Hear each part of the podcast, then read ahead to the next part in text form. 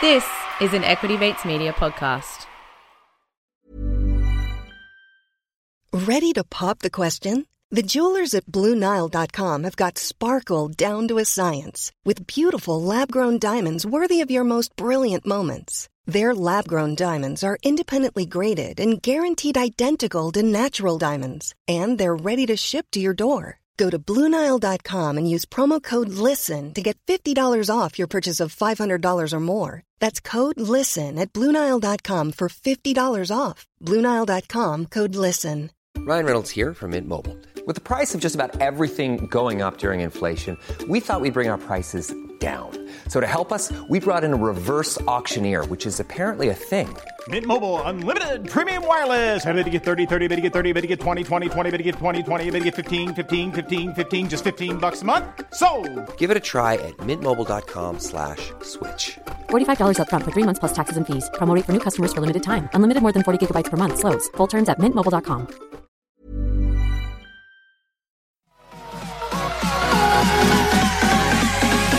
Equity Mates. I will say this about investing. Everything you do learn is cumulative. What I learned at 20 is useful.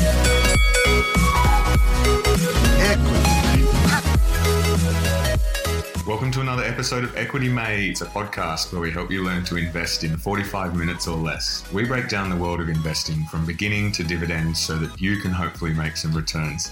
My name's Bryce, and as always, I'm joined by my equity buddy Ren. How's it going, bro? I'm very good, Bryce. Good to be with you for another episode as we slowly make our way overseas. Yes, so we're lucky enough to be joined by our second UK guest, and his name is Andrew Hart. Andrew, welcome to the show. How you doing, mate? It's a very formal introduction. I, I, you can call me Andy. Okay, Andy. So, for those who are unaware of who Andy is, he's a financial advisor and founder of uh, Maven Advisor, which is a financial advice business. He's host of Maven Money, one of the UK's leading personal finance shows, and also a speaker on behavioral finance advice, which we're very keen to delve into a bit later on in the episode. As we said, today's show, you know, it's all about finance, financial advice, and we're going to touch on some topics around investing skills, personal finance, and as I said, more particularly around that behavior and risk and decision make type of things. So, welcome, Andy. Before we get stuck into the meat of it, we always like to play a bit of a overrated, underrated game, throw a few indices and strategies at you to just get a bit of a vibe on how you think about markets and, and finance. You keen to get stuck in? Yeah, let's do it. So, to kick things off, overrated or underrated, the FTSE 100. I think it's probably overrated by some people. It's a bit of an odd index. It doesn't really perform well, you know, sort of long term, which is interesting because it, you know, confirms that, you know, you should have a globally well diversified equity portfolio. So, yeah, very specific to us in the UK. Yeah, the FTSE 100 is something that people do look at. Uh, but as I said, it doesn't really perform that well, which is a little bit odd. It goes against sort of, you know, sort of general, you know, risk metrics and asset allocation and stuff. Um, but yeah, it's probably overrated by the financial illiterate. So, Andy, speaking of uh, expanding and diversifying globally, overrated or underrated, the NASDAQ 100? Well, the Nasdaq 100 is a fascinating index. It's where you know all, all the juicy stuff comes from, isn't it? It's uh, it's boom and bust. It's the rock and roll index on on the planet. So I don't know. It's probably underrated. People don't realize how mad the uh, Nasdaq 100 is. So, to your comments about the FTSE, then, overrated or underrated diversification? Diversification is a financial superpower, so massively underrated. That falls into the camp of a free lunch. So globally well diversified equity portfolios are where all your returns are going to come from, and uh, it's as I say, it's a financial superpower to understand diversification. So one theme that's been a hot topic on the equity in the equity mates community has been leverage, and especially using leverage early in your investing journey. Uh, so overrated or underrated using leverage? Overrated, specifically with uh, stock market investing. Yes, yes. Okay, so how would someone in practice use leverage? So, can you give me an example of it? Yeah, so there's a, a few ways. There's obviously some internally leveraged products, some ETFs Yep. and stuff like that, and then Yep. also the use of Margin loans are more traditional, but in Australia, we're also starting to see the rise of more mortgage like loans, so principal and interest loans to invest in not so much individual shares, but more fund managers. Wow, interesting. Early on in your investing career, I'd say go all in on it. That's where you make mistakes. You know, an expert, someone who's made all the mistakes. So, you know, the younger you are coming into the investment, your investment sort of career, my advice is always break stuff, make mistakes, do silly things. Uh, later on, don't. So, yeah, go all in on leverage. That's not advice, obviously. yeah, every, everything in the show is uh, general advice. We don't know your specific. Young investors, go out there and make your mistakes. You're not looking for the optimal solutions it will be very boring if you look for the optimal solutions there. You need to go out, break stuff, make your mistakes. An expert, someone who's made all the mistakes. So if there are odd leverage products that you're not going to sort of lose your shirt on it, but you're going to lose a few quid, it might be a valuable lesson. But I'm not aware of those products in the UK. I'm, I'm, aware of some leverage ETFs and stuff. But again, for our family's life savings, we're obviously going to avoid them. You know, if it's just having a bit of a punt and a bit of fun money, then you know that's a different different question. But yeah, uh, leverage is uh, very dangerous when it comes to leverage in relation to sort of uh, property portfolios. And uh, I'm, a, I'm a big fan of that. But again, it's a multi-decade play. Hey, absolutely. So a movement that I am passionate about for different reasons. Overrated or underrated, the FIRE movement? The FIRE movement is brilliant. Massive fan as well. This is quite unique. And we have a movement that's peddling wisdom. It's very rare that a movement and something new peddles wisdom. They're always peddling information, they're trying to sell things, they're trying to overcomplicate things. This is the opposite. The FIRE movement are trying to sort of demystify finance, they're trying to demystify financial and life success, and they're peddling wisdom. This is very rare. So I'm a massive fan of the FIRE movement. In terms of overrated and underrated, I'd say it's probably underrated. And the principles are timeless and they've worked for a long period of time and people that are embracing the fire movement are finding a lot of you know happiness in life and in their financial situation so yeah massive fan of the fire movement they're peddling wisdom so, Andy, one thing that we've been watching from the other side of the world has been Brexit, and we've all heard dire predictions about, you know, what a no deal Brexit will do to the economy. So, we're speaking to someone that's in the country and in the thick of it. So, overrated or underrated, Brexit's impact on the British economy? massively overrated. Again, I don't want to make any predictions here. Anything can happen. Um, but you know, the average investor makes thirty-year investment decisions based on the last thirty minutes of news. You know, this is an issue. Um, so we blissfully ignore Brexit in relation to its impact on our families' life savings over multi decades.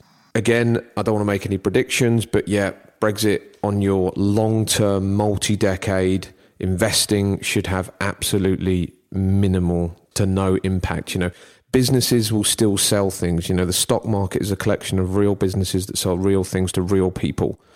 Just a, a small amount of political admin is not really going to have a huge impact on real companies selling real things to real people. You know, you need to sort of intellectualize exactly what the stock market is. You know, people are still going to be buying Christmas presents, new iPhones, going on holidays and eating out. The stock market is just a collection of businesses that we use every single day. So multi-decade impact of Brexit on your family's life savings should have absolutely no impact at all. And again, great wise financial advisors are the signal through the you know negative noise. So yeah, Brexit zero impact long term on uh, families' life savings. As I say, it's a real company selling real things to real people. Interesting. And to close it out, I'm not sure if you're a cricket fan, Andy, but overrated or underrated, the Australian cricketer who single handedly won the most recent Ashes series, Steve Smith. cricket is my least, uh, you know, uh, interest on. The, I'm, a massive rugby fan, massive football fan.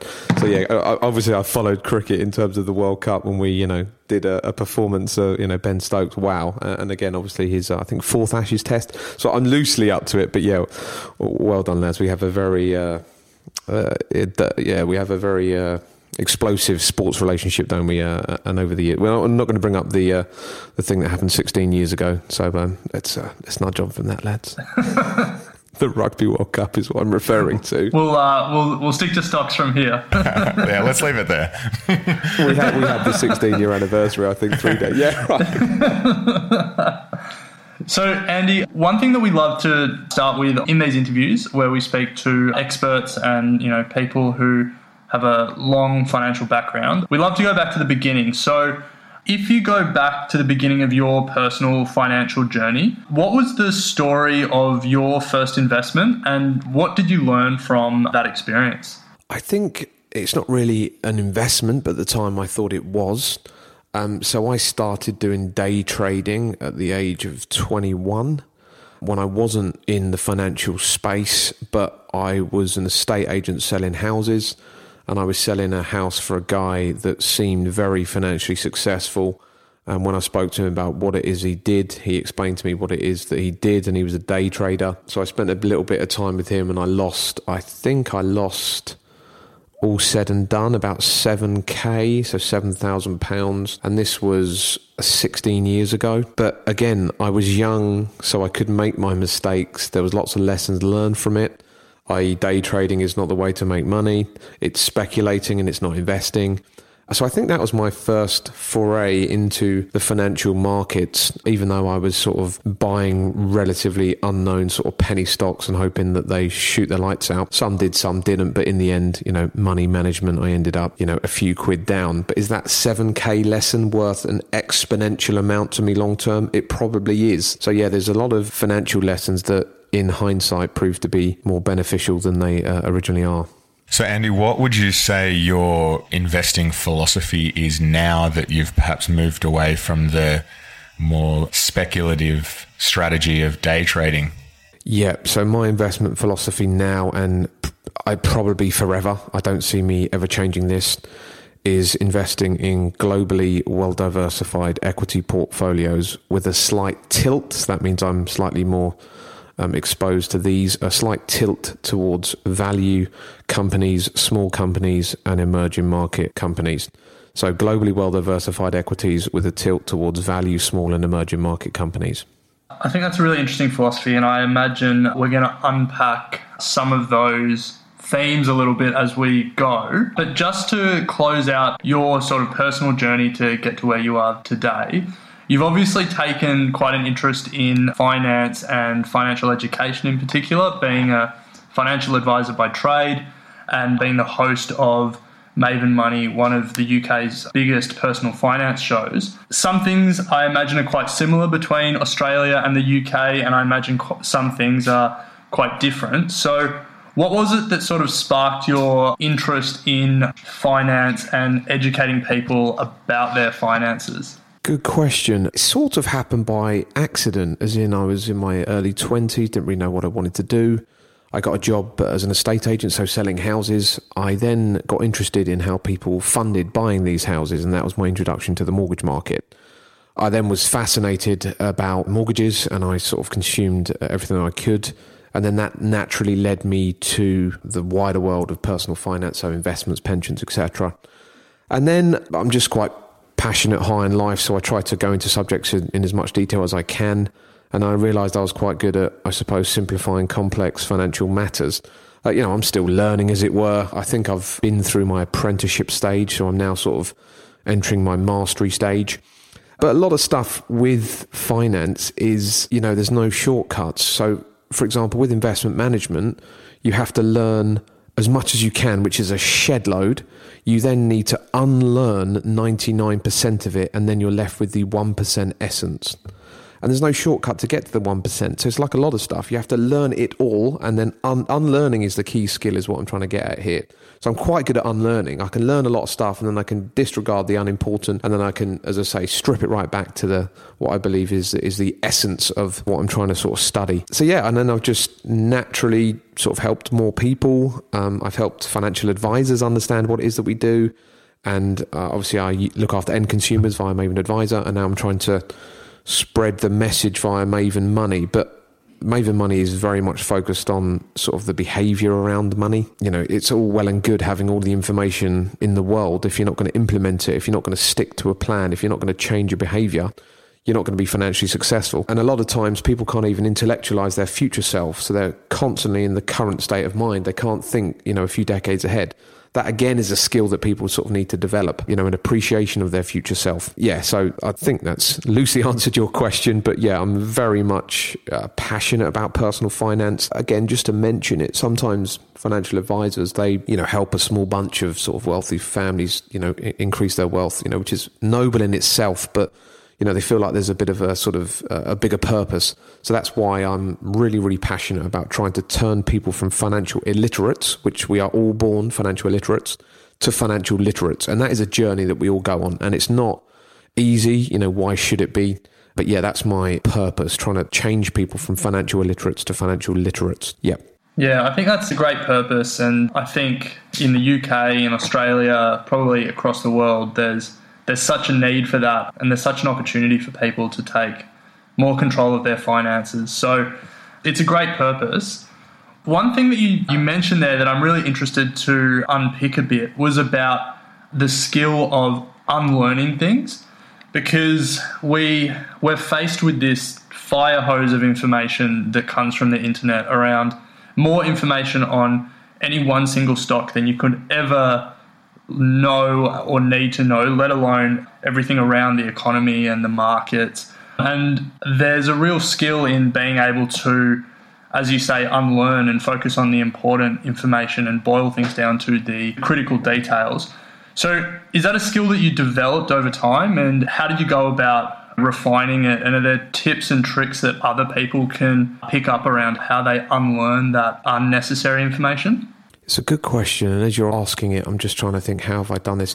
I'm quite impatient and I'm quite lazy, which over the years, this has proved to be a, a positive skill. So, because of my laziness, I'm very organized. So, I'd never like to have things that I can't find quickly. And because I'm, as I say, quite impatient, I want to almost like get to the essence of stuff quite quickly. So I can consume information quite quickly and then I can quite easily discard what I believe is unimportant. I also ask questions. You know, I'm not I'm not scared to say, sorry, I don't understand what you mean there. Can you please explain that? Whereas a lot of people just sort of hear stuff and they, they, they won't question it. So I don't know. I'm quite good at questioning things. I'm quite impatient, which inadvertently, these sort of skills oddly have been a sort of benefit when it comes to sort of getting to the essence of a subject. And a lot of stuff is quite confusing initially, isn't it? You know, investing in the stock market, you know, pensions, investments, tax. But as I say, if you're just quite inquisitive and you don't mind, you know, asking more and more questions, then you know you sort of get get to the essence. But yeah, I don't know how you would train your unlearning muscle. Just being aware of it is, is a start. As I said, investment management is learning as much as you can, which is a shed load. It will take years. And then unlearning, and then you're left with the essence. When people say, I've, I've nailed investment management, this is what you should do. You know, let's say you're advising, you know, somebody who's never done it before. You say, right, this is the one fund you buy. It's 70% equity, global equities and 30% global bonds. It's buy and hold, invest and forget, don't do anything else about it. It's very hard for that person to implement that, even though that's the correct thing to do, but that's the shortcut. They sometimes need to go on the journey themselves to then realize what the shortcut is. So a lot of people say, oh, yeah, I've nailed investment management. They don't say, it took me eight years of making my mistakes. Now I've nailed investment management. I'm left with the essence. You know, they, they sometimes forget the journey that they've gone on the information they've consumed and the books that they've read to then end up with the essence. So, yeah, frequently in life, there's, there, there's no shortcut to get to the essence of a subject. You have to learn it all, then unlearn it. We're sort of going deep into the unlearning subject. I've not looked into it in terms of from an academic point of view or anything, but the smartest people out there are the ones that can unlearn quite successfully, is, you know, from my anecdotal evidence, as it were. Andy, one of the things that really stood out when we were researching for this interview was your views on the impact that behavior has when it comes to, to your financial success. And with that, a lot of your work also seems pretty focused on managing risk, both behavioral risk and market risk, and you know making smart financial decisions. You said at the start of the show that you know we should go all in on well, think about going all in on leverage, and as a young investor, learning from your, your mistakes is is important. Before we dive into both behavioral and market risk, can you perhaps define what risk means to you. It's it's different to, to everyone, and how we should think about risk as a young investor. Sure. I've done a lot of work on risk, so I'm, I'm hopefully uh, well positioned to answer this for you. Risk is one of those words that means nothing out of context. It's a little bit like the word love. You know, I love bananas, I love the weekends, I love my iPhone. You know, it doesn't mean anything on, on its own. And the word risk is used far too frequently when it comes to finances. So we need to unpack risk and define what it is. So I believe risk comes in three different flavors when it comes to your investing and investing capital and your family's life savings. So there's three risks, I believe. The word risk is just used too frequently and it's not defined. So there's three flavors of risk. Uh, the most dangerous flavor of risk is loss of capital, permanent loss of capital. If you bet on the horses, there's a high chance of permanent loss of capital. If you invest in one single uh, company stock, there's a high chance of permanent loss of capital. So, loss of capital is the most dangerous flavor of risk. The next most dangerous flavor of risk is inflation, which we could summarize as loss of purchasing power. So the most dangerous loss of capital, the, the, second most dangerous is inflation, which is loss of purchasing power over time. And the least dangerous flavor of risk, that the one that most people are referring to when they talk about risk, is volatility. And we could summarize volatility as loss of behavior. So we have three flavors of risk loss of capital, loss of purchasing power, loss of behavior. The one that everyone focuses on is volatility. The whole reason for your long term returns is because of volatility and it shouldn't be feared. It is embraced by the financial literate. So, loss of capital is the most dangerous flavor of risk. That's the real financial dragon that we're trying to fight, uh, along with inflation. Whereas volatility is baked into, you know, global equities long term, and it's to be expected. Yeah, so that's my loose thoughts on risk. You need to unpack risk and define it. And there's three flavors of risk loss of capital, loss of purchasing power, loss of behavior. And do those three flavors of risk in, in that order apply equally to someone who's just starting their investing journey as they might to someone who is later on down the track heading towards retirement? Well, loss of capital is a big concern. You know, we just mentioned about, you know, if you uh, bought a leverage product, a high chance of loss of capital doing that. Yeah, inflation is a concern long term. You know, inflation is the slow, pervasive, impactful force that is applied. You know, inflation can either be your best friend or worst enemy, depending on what side of it you're on. But yeah, just starting out for, let's say, the people listening to this, inflation isn't your main driver. You know, it's, it's embracing correct financial behaviors. It's paying yourself first. It's controlling your expenses. It's not buying shiny, useless things that you can't afford. You know, if we're talking about the younger investor, but when it comes to someone who's, let's say, 50 or 60 and they're slowing down and they've got a pot of capital that they need to, you know, that needs to support them for the rest of their lives, and inflation is the key thing that they need to be focusing on. So, loss of capital just means don't do anything stupid with your money that you're going to lose it all. You should celebrate yourself every day but some days you should celebrate with jewelry. Whether you want to commemorate an unforgettable moment or just bring some added sparkle to your collection, Blue Nile can offer you expert guidance and a wide assortment of jewelry of the highest quality at the best price. Go to BlueNile.com today and experience the ease and convenience of shopping Blue Nile, the original online jeweler since 1999. That's BlueNile.com. BlueNile.com. Hey, I'm Ryan Reynolds. At Mint Mobile, we like to do the opposite of what Big Wireless does. They charge you a lot, we charge you a little. So naturally, when they announced they'd be raising their prices due to inflation, we decided to deflate our prices due to not hating you. That's right. We're cutting the price of Mint Unlimited from $30 a month to just $15 a month. Give it a try at mintmobile.com slash switch. $45 upfront for three months plus taxes and fees. Promo rate for new customers for limited time. Unlimited more than 40 gigabytes per month. Slows. Full terms at mintmobile.com. I loosely mentioned earlier on, you know, make your mistakes when you're young because they're, you know, invaluable lessons.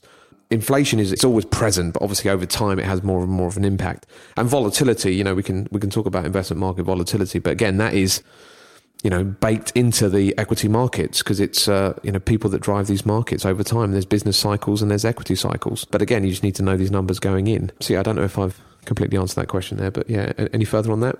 I'd love to pick up the third one because I think loss of capital people intuitively understand. And inflation is something that, as you start to understand the markets and the economy and money, you understand that as the as inflation rises, if you're not earning a return on your money, you're losing purchasing power. Volatility yep. is a really interesting one for me to discuss with you, Andy, because volatility, as you said, is used in a, by a lot of investment professionals as a proxy for risk. But I'm really interested to unpack why you see volatility as a risk to long term wealth creation. Yeah, I guess let let's start there. Do, do you see it as a risk long term or is it a more short term risk? It's an ever present risk, and we don't know when it's going to rear its head. So, when people are talking about investment market volatility, they're not talking about the investment markets aggressively rising. So, when there's extreme volatility to the upside, what do they call this? They call this the good times. They don't call this investment market volatility. When an investment portfolio or the markets have risen by 22% last year, they don't call it a lot of volatility last year. They call it the good times. When the markets are declining, that's when they use the word volatility. Frequently, that's what I see anyway. So volatility is only a concern on the way down. And, you know, generally, global equities have 75% of the years are positive and 25% of the years are negative, generally over, you know, sort of long term numbers we're talking about here. Investment market volatility is once you get your head around this and realize that it's, you know, a friend of the long term investor, it's the whole reason for the equity premium, you know, it changes your mindset. And volatility is a friend for the saving client. So if you're in your 20s, 30s, 40s, and you're investing every single month when the markets are down, obviously you should be happy. You should smile from ear to ear. Even though the financial press and the news are shouting that the markets are down, it's a bad thing. It's a great thing for the person that's doing their monthly investing. When the markets are down, I'm over the moon. You know, as my clients say, oh, the markets are down. And it's like, yeah, but you're investing every month. This is a good thing for you. Stop looking at your capital and look at what your contributions are doing.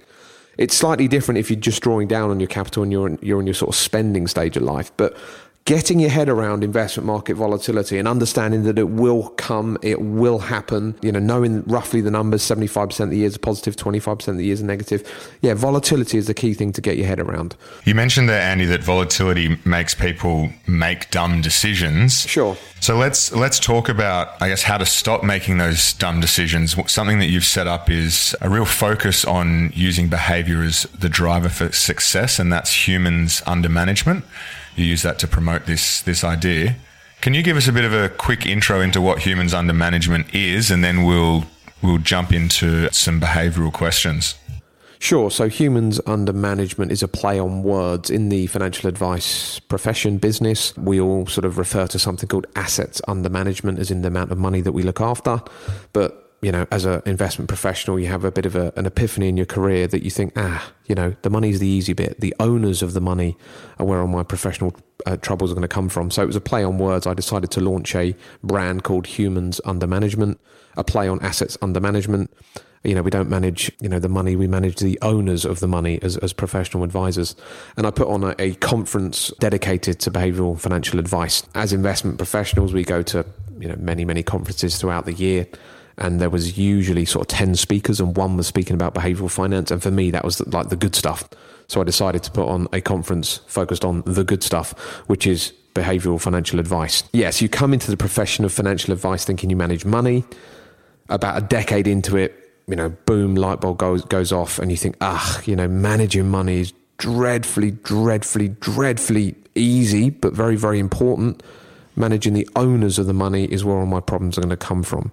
You know, you don't get a frantic phone call from an investment, you don't get an email from a pension. You know, it's always the owners of the money where all of our sort of professional issues come from. So yeah, it's just trying to get people to make better long-term financial decisions. Yeah, all around their sort of behavior. Fascinating. We'll have to pop in when we're over in the UK to one of these conferences. or start the Australian chapter. I've got my next one in a week's time. Yeah, so it's uh, full on at the moment. Yeah, it, it's it's sort of um, I consume a guy in the US called Nick Murray. He's a sort of financial advisor, coach to.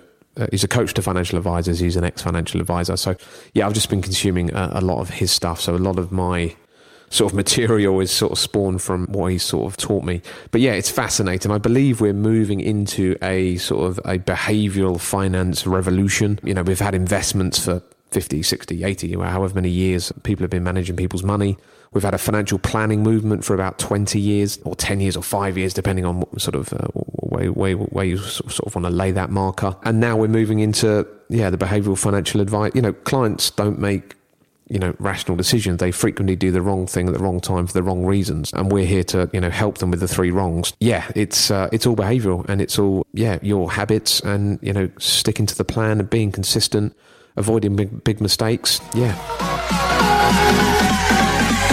Equity Mate. We noticed on your website that you say media's focus is on selection and timing, which has never been proven to work. We know that success will be driven by planning and controlling natural misconceptions and biases. What is one of the more common bad behaviors or biases that you see people consistently struggling with in their investing and sort of finance journey? Yeah, there's uh, where, to start with this one.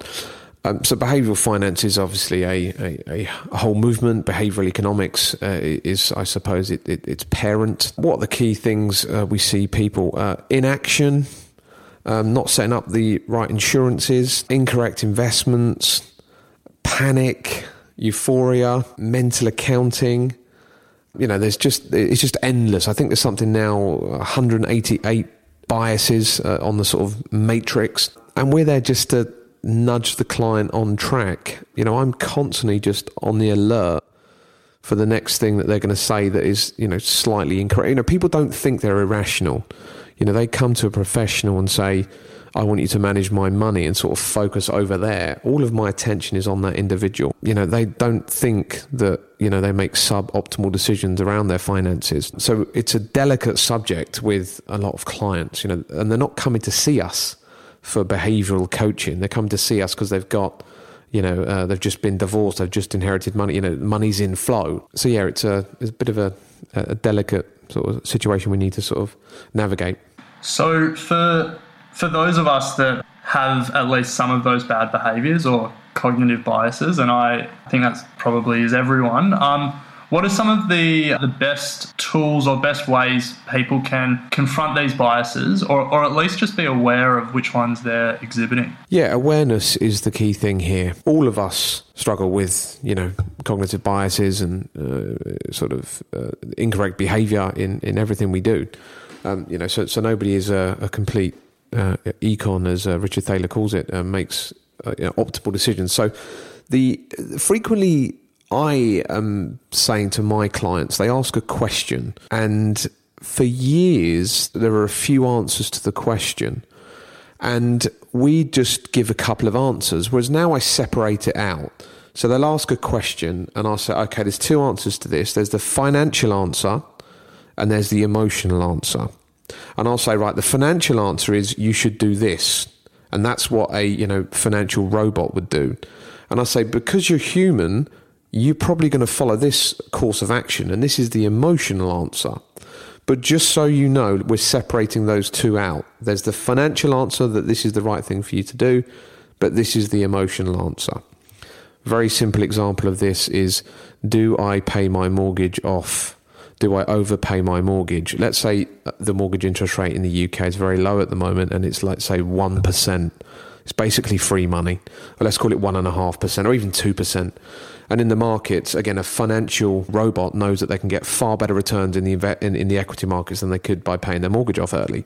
But emotionally, it feels great to say, "Ah, I've cleared my mortgage off." Or I always told again, money's a story you tell yourself. I've always told myself I'm going to clear my mortgage by 55. Okay, you've always told yourself that's an emotional story. Financially, it's a bad idea. If we can't unpack that, then we can't move forward. So financially, you shouldn't pay your mortgage off early, and you should invest in the markets. Emotionally, that will feel a bit, a little bit tough for you. So you're probably going to pay your mortgage off early because you've always told yourself you're going to clear it by 55, and emotionally, it'll feel great when you get that statement saying you owe us zero pounds. Financially, it might not be a good idea, but at least we can separate the two out. So I'm constantly saying to clients, there's a financial answer that's this, and then there's the emotional answer that's that. And I think it's a good way for them to sort of think about the sort of different options that they have. Is that why you're such a fan of fire? Because it seems to be more of a behavioral piece than than anything. Yes, fire, as I said, is deconstructing financial and life success and peddling wisdom.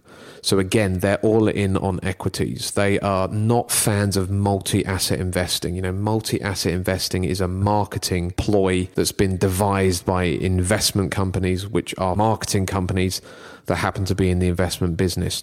So yeah, multi-asset investing is not for the smart investor know the returns come from global equities, which is a a, a, productive asset that provides a rising income and rising capital value over time. So that again is a is another example. You're not going to get the fire movement sort of peddling multi-asset funds. No, they're not. They're peddling global equity funds and going all in on it. Um, I believe in the US it's VTSAX or bust, as in that's all they go for. They even know the stock ticker of the correct fund to invest in. Now that is finance deconstructed and wisdom in all its glory. That when they talk about investing, they talk about the, the ticker of the fund that everyone in the US should be investing in, which is the VTSAX. Interesting.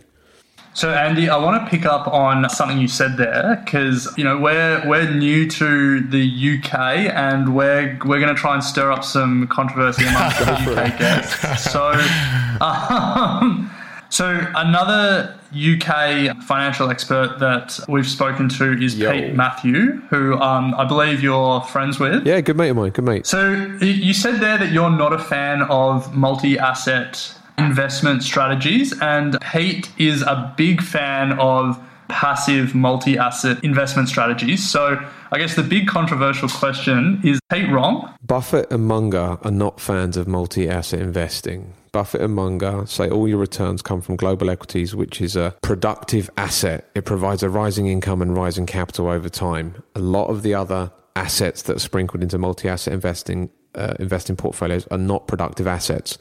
They don't provide a rising income, rising capital value over um, over multi decades. History being our guide. So those who know what they're doing uh, 100% global equities, which provide a rising income and rising capital value over multi decades, history being our guide. The other productive asset is physical property, which provides a rising income through the rent and rising capital value over multi decades. So I believe they're the two most productive assets that smart financial literates should be investing in. And to summarize them, global equities are business and physical property is bricks. So business and bricks provide all the returns you need through rising income and rising capital value over multi decades. So, yeah, I'm not a fan of multi asset investing. Some of my client portfolios have fixed income in them, but that's an emotional asset class and not a financial asset class. That's an emotional asset class and not a financial asset class. I'm invested 100% in global equities because I understand this game well. And then separately, I'm investing in physical property through bricks. So I'm all in on 100% global equities and physical property bricks. The rest is noise. Love that. Unfortunately, Sydney property prices over here mean that Alec and I are not in property. Sorry, because you're saying they're so expensive. Because they're so expensive. Sorry. yeah, ridiculously expensive. right. Okay. Um, and obviously, the property market will have cycles, and it's a mini business, and it's a high hassle factor. You know, I know all that as well. But yeah, that's just to, to summarize. It's all about finding productive asset classes, which is what Buffett talks about all the bloody time. He says, "What do you want to own? Farmland or a block of gold?" Your farmland is a productive asset. You know, it's a business, etc. It produces yield, it's capital, all the stuff. Block of gold does absolutely nothing. That's the extreme example of it. Charlie Munger even adds to the story and says, Imagine if you owned a block of gold, you'd even have to employ an army to look after it. uh, yeah, I think it, it, it's for those yeah. two reasons, you know, income and, and rising capital that equities are so appealing to us yeah, the smell test of is this a real asset class and is this productive? Does it provide a rising income over multi decades, history being our guide? Does it provide rising capital value over multi decades, history being our guide? Global equities, physical property, it's a tick in the box there. The rest, you know, there's it's it's it's arguable.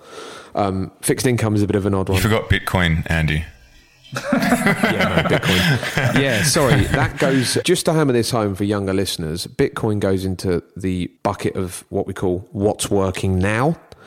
So you need to be very clear that things that are working now to be avoided. Yes, you can shoot the lights out over the short term, but that goes into the bucket of what's working now. We say to our clients, we're going to invest your family's life saving in your family's life savings into things which have always worked. Anything which is working now, we put that in the that's working now bucket and avoid it. So cryptocurrency, cannabis stocks, car park, forestry, all of this crap was working now and we avoid it. We do things and we invest your family's life savings in things which have always worked here. Is that okay with you? which is global equities.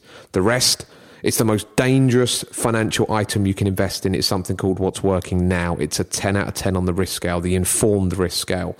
So anything like that goes into the what's working now bucket. But when you're young and you're 22 and all your mates are buying cryptocurrency and then cannabis stocks, you're going to have to just get involved in it. It's just the social pressure. It's just a, a hodgepodge of, you know, behavioral, you know, mistakes. But over time, you become wise and an expert is someone who's made all the mistakes. There's generally no shortcut to to wisdom. So again, I'm not advocating of just blowing yourself up and squandering all your money, but you're going to probably do it anyway. So I'm just saying it's not the end of the world if you do, um, because as I say, you've got years to recover.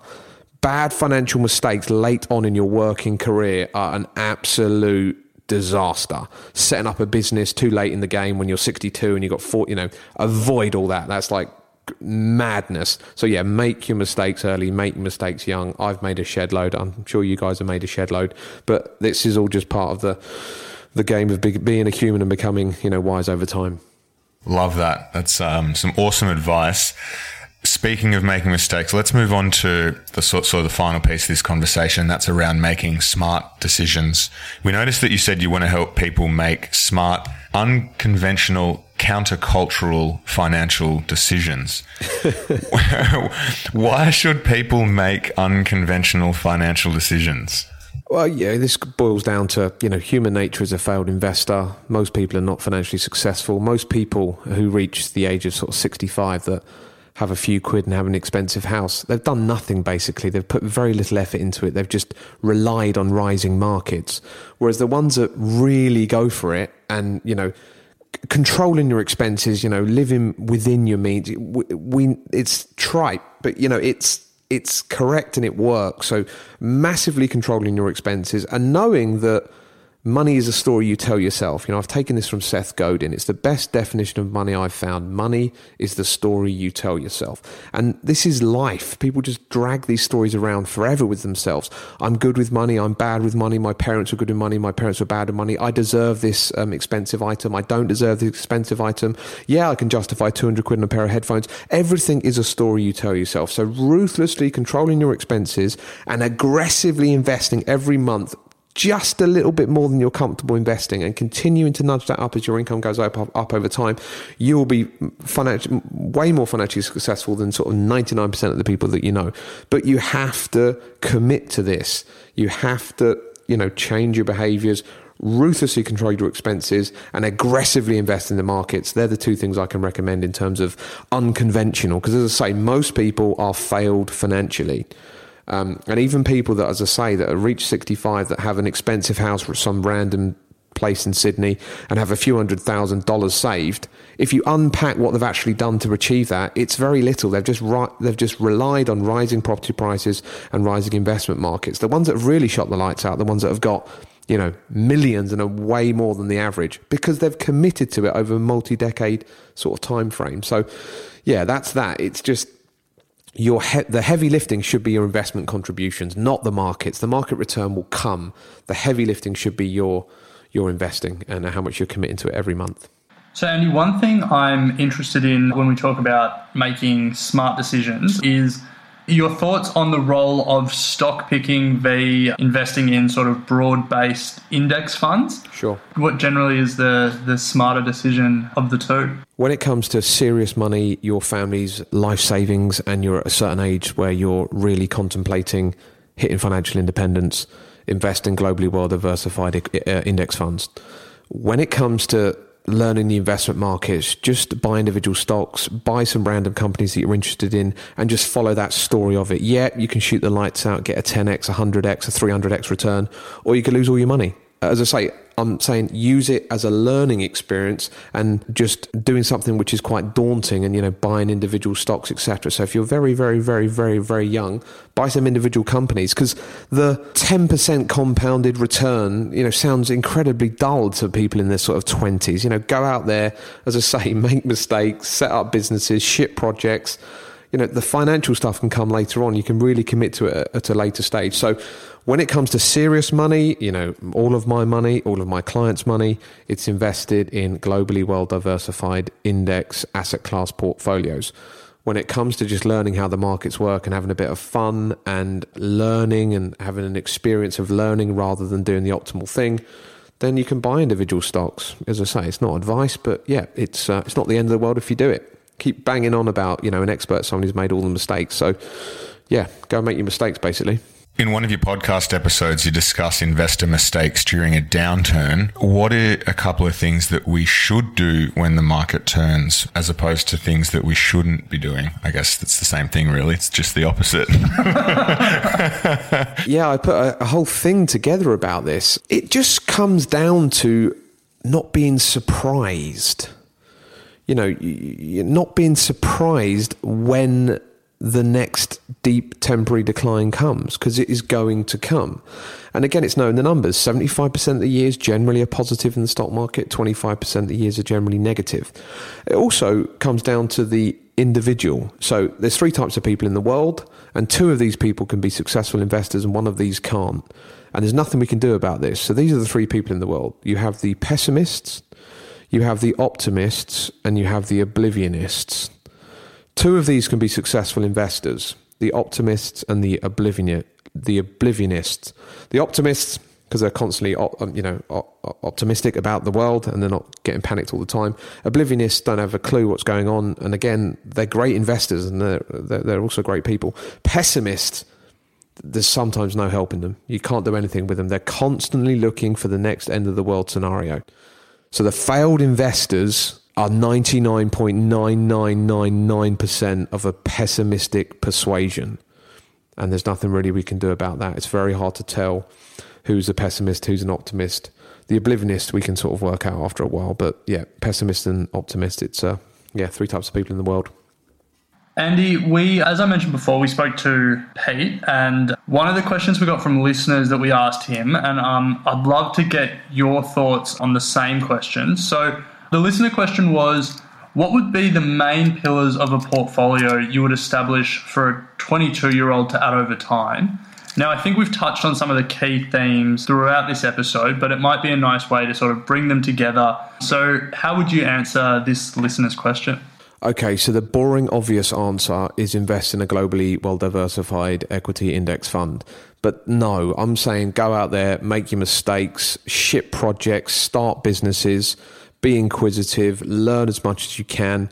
So I'm sort of trying to, I'm, I'm diverting from the perfect portfolio for a 22 year old to just switching it up to being a bit more of a, a mindset thing. And, you know, as I say, going out there and shipping projects and doing stuff, you know, that's, that's when you, that you're going to learn far more from that than getting a, an 11.9% return from your portfolio last year. I mean, it means absolutely nothing at that young age to be totally honest. So yeah, I'm sort of flipping it up and saying, you know, learn as much as you can, ship projects, uh, you know, think about business opportunity. You know, just I'm thinking from it from that point of view, which I know doesn't answer your your, your question. As I say, the boring answer is a, a globally well diversified equity portfolio.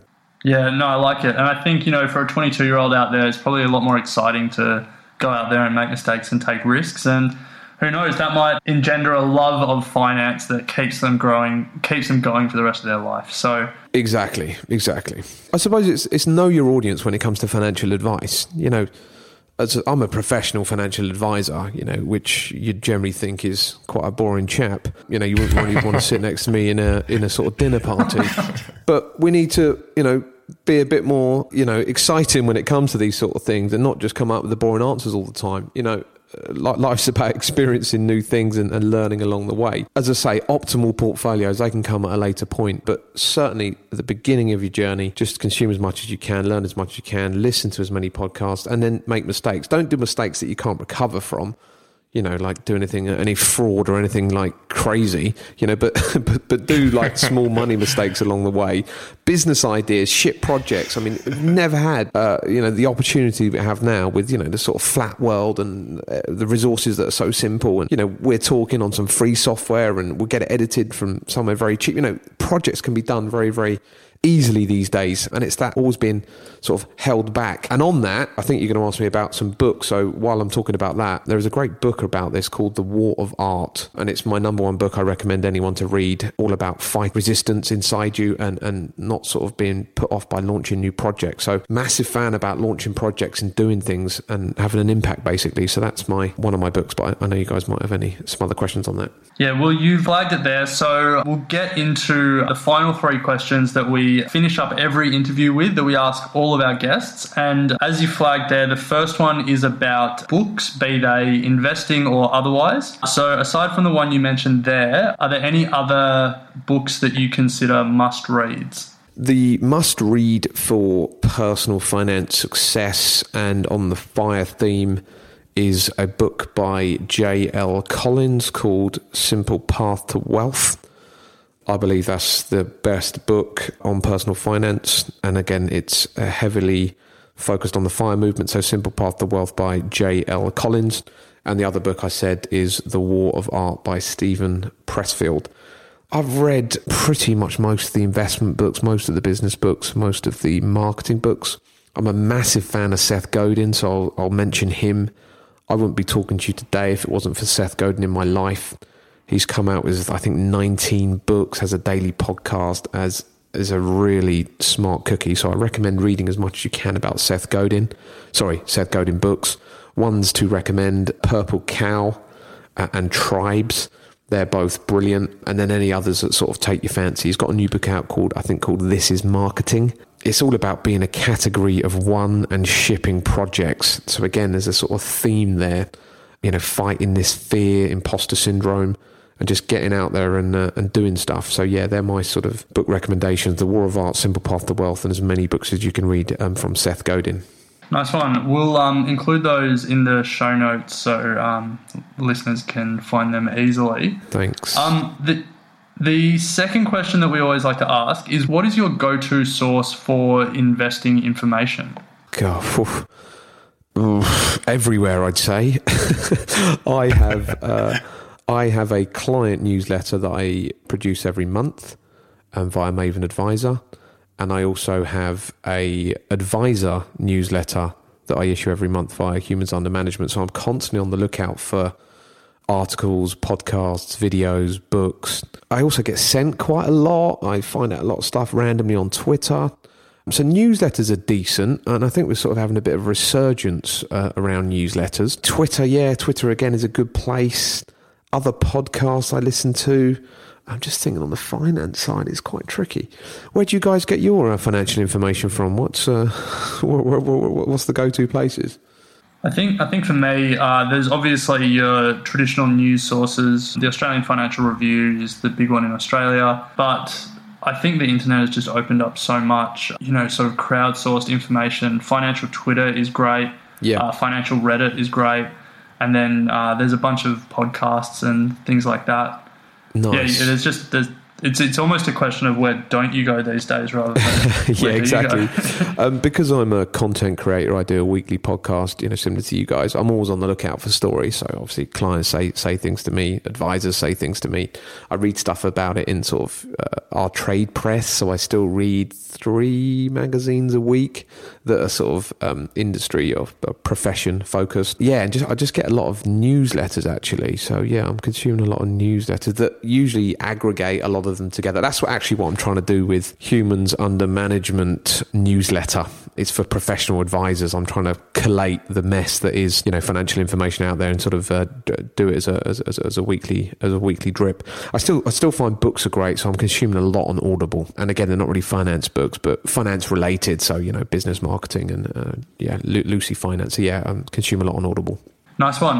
And then the last question that we generally finish the interview with if you think back to your younger self when you were just starting out your investing journey, what piece of advice would you give your younger self? Uh, specifically in relation to investing. I don't think what, I. Whatever you want. Yeah, I'd just say do more. You know, the classic Casey Neistat thing. Just do more. You know, ship more, break more things, challenge more stuff you know, when you're young, that's that's what it's for. You should come into whatever business you're coming into and think that everything is wrong uh, until proven otherwise, without sort of being an asshole. So yeah, just do more, I suppose.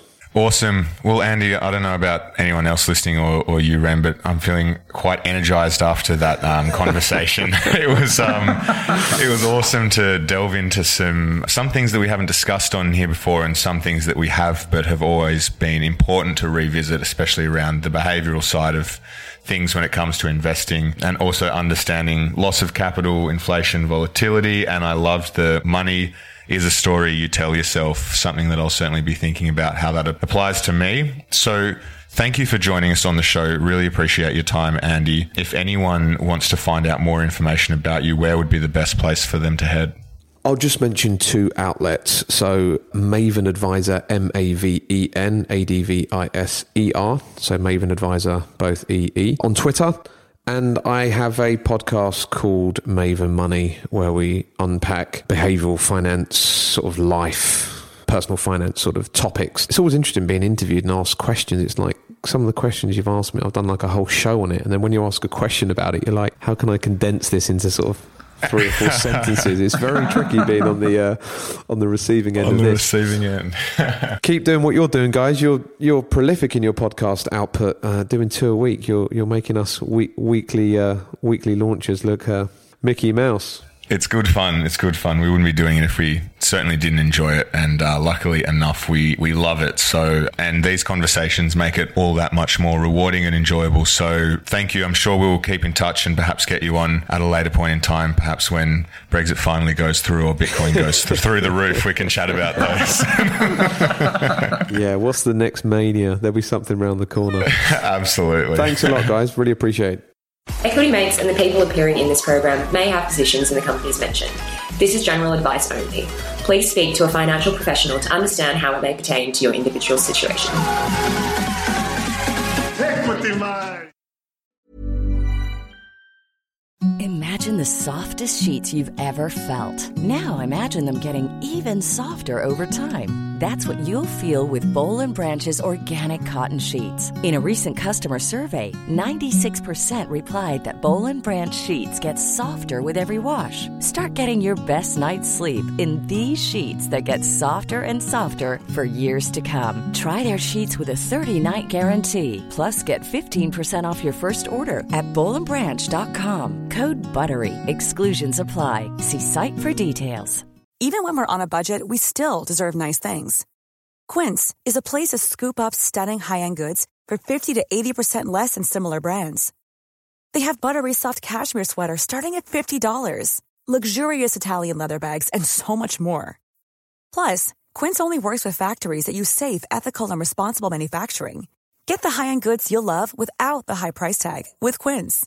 Go to quince.com slash style for free shipping and 365-day returns. Are you ready for truly hydrated skin? Meet Hyaluronic Body Serum, a breakthrough in body care from Osea. It's clinically proven to instantly increase hydration by 161%. Their lightweight, fast-absorbing serum delivers 24 hours of nonstop hydration for silky smooth skin without the sticky afterfeel. Osea's latest innovation combines the magic of their best-selling hyaluronic sea serum with a new formula that's good for the whole body and five types of hyaluronic acid to target every layer of the skin. Osea is a women-founded, women-led brand that's been crafting seaweed-powered products for nearly 30 years. The best part? Everything Osea makes is clean, vegan, cruelty-free, and climate-neutral certified, so you never have to choose between your values and your best skin. Treat your skin to clean, vegan skincare from Osea. Get 10% off your first order site-wide with code SUMMER at OseaMalibu.com. That's O-S-E-A Malibu.com code SUMMER.